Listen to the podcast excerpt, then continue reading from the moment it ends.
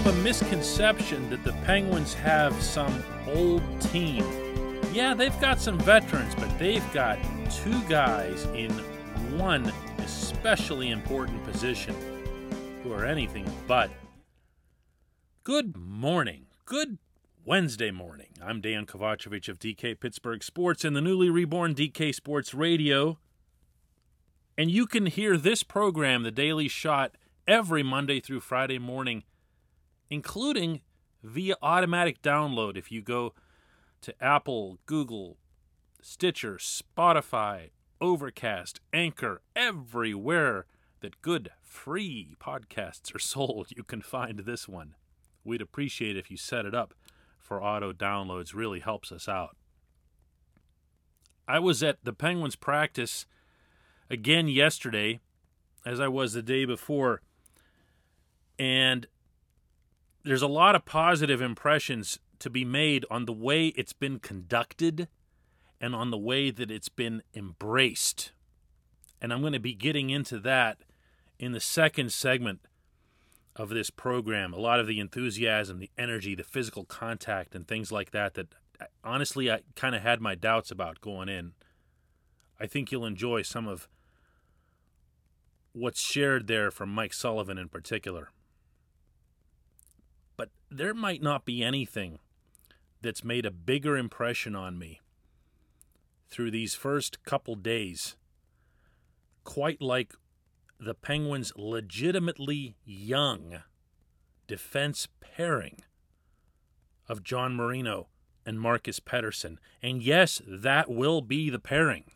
Mike Sullivan confirmed it, even though it had been displayed on the ice for both days, that he and the coaching staff, in particular Jacques Martin, who's responsible for managing the defense during games, spent a lot of this time during the coronavirus break looking over their pairings and going back to the, the beginning of this season. Yeah, I know, like a year ago. And seeing what these two did during the brief time they were together, and they really liked it. There was a good chemistry, there was a good understanding that both players like to join the attack, sometimes even lead the attack. And yeah, Pettersson too. Don't don't shake your head like that. Pettersson does it too and enjoys it. And even though they're both younger, and even though there are veterans with whom either one could have easily been paired, they've chosen to go this route.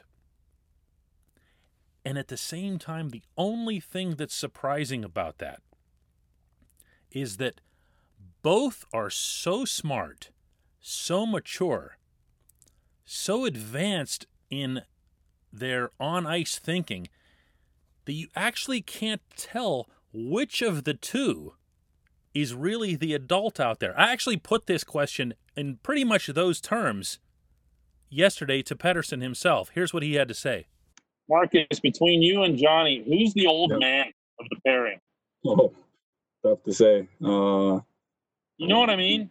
Yeah, I know what you mean. I mean, the way Johnny's been playing, I mean, he plays like he's been in the league for for 10 years. So um, I would have to say him right now. Uh, maybe off the ice, it's more me. Uh, but uh, I mean, he's uh, he, has been real lights out, and he he reads the game so well, and he plays like he like I said, like he's been in the air for 10 years with his poise and everything like that. So um, I mean, probably him on the ice then. I love it. The the dude's funny in his own way. He really is. Kind of a, a droll sense of humor, as a lot of the Swedes will have. He and Marino are both bright, grown up beyond their years. I happen to believe that of the two, Marcus is the one who's going to have to take ownership on the ice more, if only because he's in his third plus season in the NHL, and Marino is, it's easy to forget, still a rookie. Pettersson has played a lot of games. He doesn't miss any. And he's been through a lot more situations, and in particular, is going to be able to read and adjust to rushes uh, mentally, maybe more than Marino. Marino just has that natural closing ability on the rush where he can just engulf someone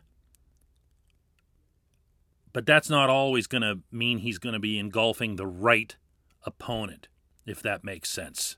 There's still decisions to be made. There's still uh, choices and assignments, targets to pick up as they're approaching you. But man, they can be good together. They really can.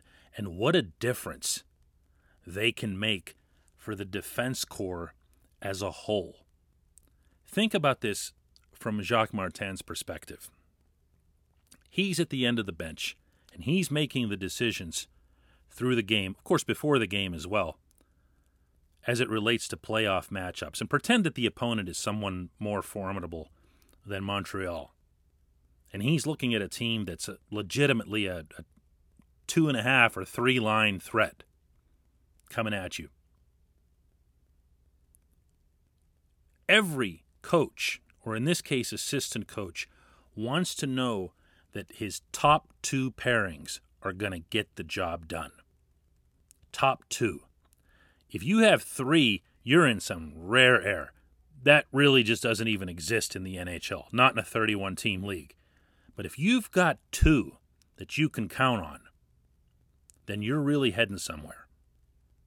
And the Penguins, to their credit, took this defense corps and instead of trying to kind of mute the second and third pairings, which they could easily have done, they could have had uh, Schultz and Pettersson play together and Marino and Jack Johnson, maybe try to kind of filter out the shortcomings of either Schultz, who still hasn't really gotten his game all the way back from where it was before, or Jack Johnson, who has some fairly significant shortcomings to his game. They could have done that. They didn't.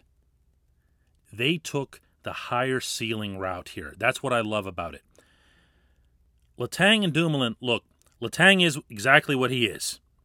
He's high risk, high reward. There's going to be a game or two in the playoffs that he's going to single handedly cost the Penguins. It's going to drive people nuts. It's all they're going to remember about him.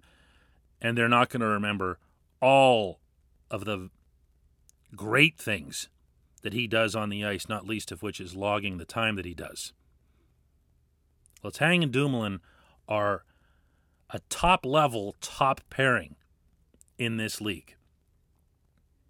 But you don't want to wear them down. You don't want them going 28, 29 minutes. As tempting as I'm sure that it is, you don't want it.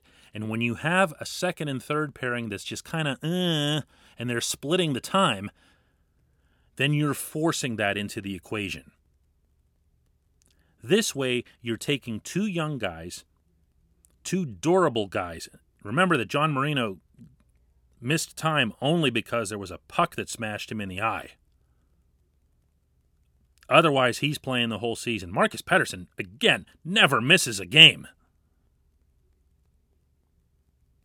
So if you know that you can count on them and you can get a good, I don't know, 23 minutes, something like that, out of them, then you're using your top two pairings to maximum effect and you're minimizing the third pairing, which helps you in a, a bunch of different ways, not least of which is that you could use Schultz.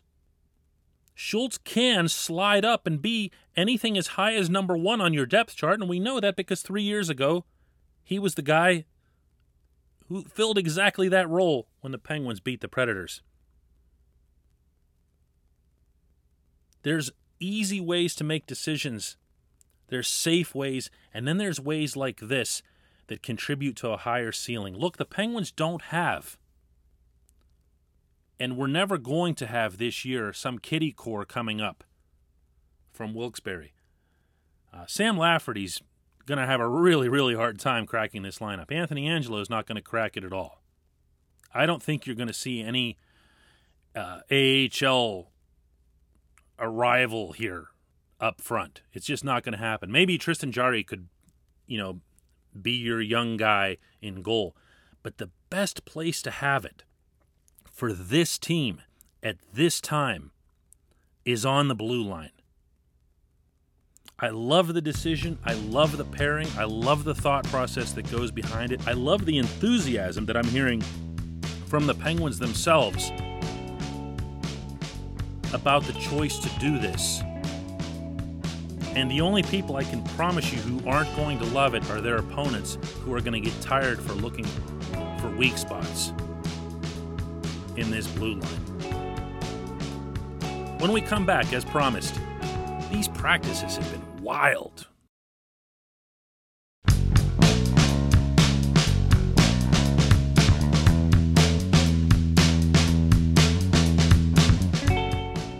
You know, I spent that whole first segment on Marino and Pettersson and the pairing, and I never mentioned that they've both been arguably the Penguins' most physical players in these two practices. You don't really think of either of them that way, do you? I'm not sure I did either. Pettersson is a nasty SOB on the ice. You ever notice other teams are always trying to kill him? He and I joked about this once. Like, what what is it that you're doing out there that's that's ticking them off so much? This was in a locker room. This was a few months ago. And he looks up from his stall, as only he can with that sense of humor I mentioned, and says, Look at this face. Wouldn't you come after me? I'm not kidding. He actually said this. he ticks people off. Uh, Sullivan went out of his way to mention Marino's snarl in his own regard. That's that's Sullivan's terminology for that sort of thing. Snarl. That's something else cool. We'll be getting into the snarl here in a second. This segment is always sponsored by the Greater Pittsburgh Community Food Bank. During normal times, one in seven people in southwestern Pennsylvania are food insecure, including one in five children. Not knowing where your next meal is coming from can be a scary thought. Now, during the pandemic, the need for food is even greater. If you're in need of food assistance or if you'd like to support the Greater Pittsburgh Community Food Bank's mission of feeding people in need, eliminating hunger in our region, visit pittsburghfoodbank.org, and it's all spelled out, not the .org. pittsburghfoodbank.org. One dollar can provide enough food for up to five meals. I'm not making that up. We've donated, they do the math for you. One dollar provides enough food for five meals. There were some bodies getting banged. Uh, the practice yesterday was one of the highest tempo sessions I can recall seeing under Sullivan. I was a little surprised he did it as early as he did uh, in this camp, but he wanted to make a point, and maybe one that he didn't have to make, and that was that it's okay to hit. It's okay to bump each other. It's okay to get in each other's faces. When I heard him promise the day before that that was going to be a priority for the Penguins, my first thought was pandemic related. Um, they've just spent all of them four months of staying away from everybody and socially distancing, and I'm sure, you know, six, seven feet behind everybody in the grocery line and everything else. And then they get to these voluntary workout sessions with Ty Hennes, the skills instructor. And again, they were going out in these small groups of no more than six, and then later it was 12. But even then, they were told to, you know, kind of stay apart, uh, skate apart. They weren't doing any face to face anything, no bumping, whatever. So I thought, I thought that maybe this was something that Sullivan was going to have a hard time getting out of their system of convincing them that hey it's okay to do this so i brought this up with the head coach and his answer kind of threw me no, I think you know, by our guys are we got a pretty competitive group, and uh, I think it comes natural to them. And so, um, you know, something that we talked about on the ice today was just recapturing the edge that that our team plays with, uh, and and we've got to bring that when we play against one another because that's going to make us better. It's going to make us all better when when we bring that certain edge uh, to our own respective games. So uh, but but I think we've got a competitive group, and a lot of that comes naturally to our guys. And so we're, we're just trying to put our guys in those types of situations, those types of activities throughout the course of practices, because as I said uh, yesterday, that's an aspect of their conditioning that uh, that they haven't really been able to address through the informal skates. And in order to get them game ready, uh, they're going to have to they're going to have to put their bodies through uh, that that grind game, that that tight area game where I think a lot of our team thrives. And and so we'll get into more of that as the as this mini training camp evolves. Uh, but we've certainly started to introduce that already. It is so true. Uh, I saw that practice yesterday and, and, more than once had to kind of rub my eyes to make sure that what I was seeing was real. Uh, no, there was nothing vicious or cheap or dangerous going on, but there was body on body, there was shoulder into shoulder.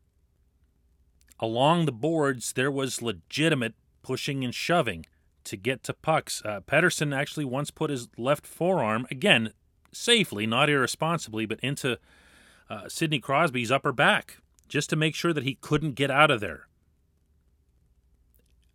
This was going on through the whole session. And for Sullivan to introduce that component early on and then to have it embraced, as opposed to thinking, you know, they're going to be a little bit pensive about this, to have it be embraced, it was like everyone became Brandon Tanev for a day. You know, they were all just having fun with it. They started even more than they did the day before to enjoy themselves, and the practice itself, the skating, became a higher tempo as a result. If it sounds like I'm going to start boring you with play by play of a 50 minute practice, no, I'm not going to do that, and I apologize. But I'm trying to give you a sense here for how this team and this head coach in particular are trying to ramp up toward that all important game one that I've been talking about for weeks now. They can't go in there at half speed, half motivation, half cautious. Leave that to the other guys if that's how Montreal shows up. But the Penguins can't take that aspect for granted. And working that out of their system as they did yesterday and presumably will go right back to doing today, is going to mean an awful lot, I think, for this group moving forward.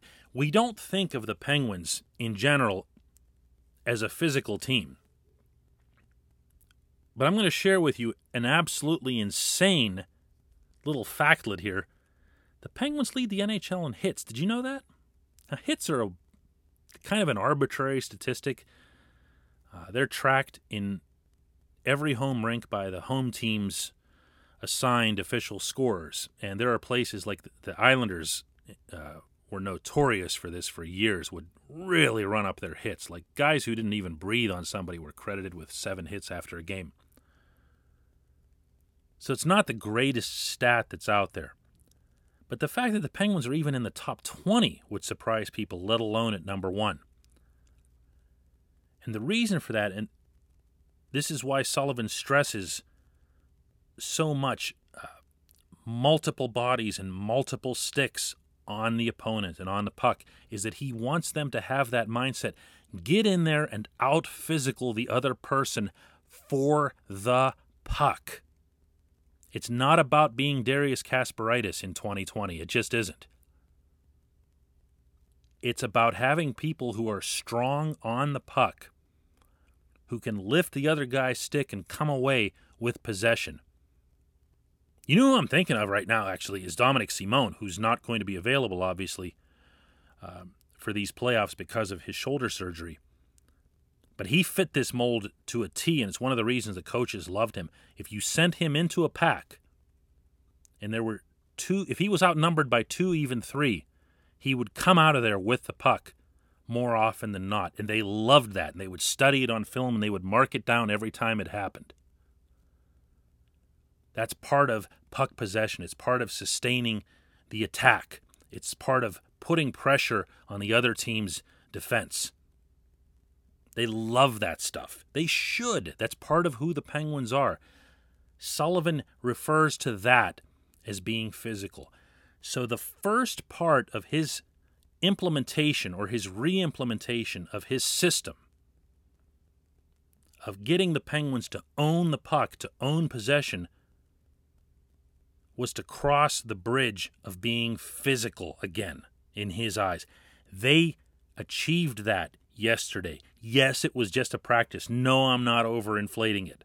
But it needed to happen, and the fact that it happened on day two is a credit not only to the coaches, but also to the leadership of the team, and really to the players, because as you heard Sullivan tell me, he didn't have to do much.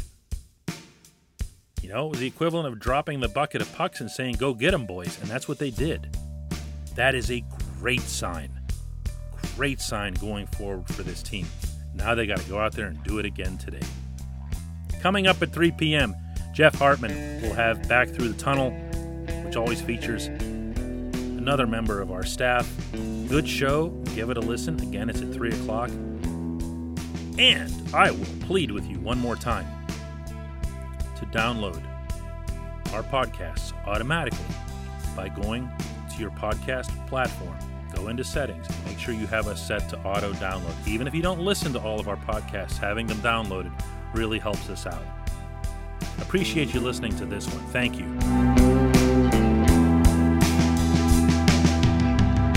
Your front door, your car, your gym locker, your bike, your computer, your window, your gun. Safety is a habit. Every day you lock and secure your home, car, and everything you want to keep safe. Gun safety and responsible storage are no different and the best way to help prevent accidents, misuse, and theft. If you own a firearm, it's your responsibility to store it safely when it's not in use. Choose a system that works for you. Cable locks, lock boxes, and gun safes are some of the most effective ways to protect your family and keep firearms secured. Learn more about how to keep guns safe and secure and find out how to get a free firearm safety kit. Visit projectchildsafe.org. That's projectchildsafe.org. If you have a firearm, own it, respect it, and secure it. Brought to you by the National Shooting Sports Foundation and the Bureau of Justice Assistance.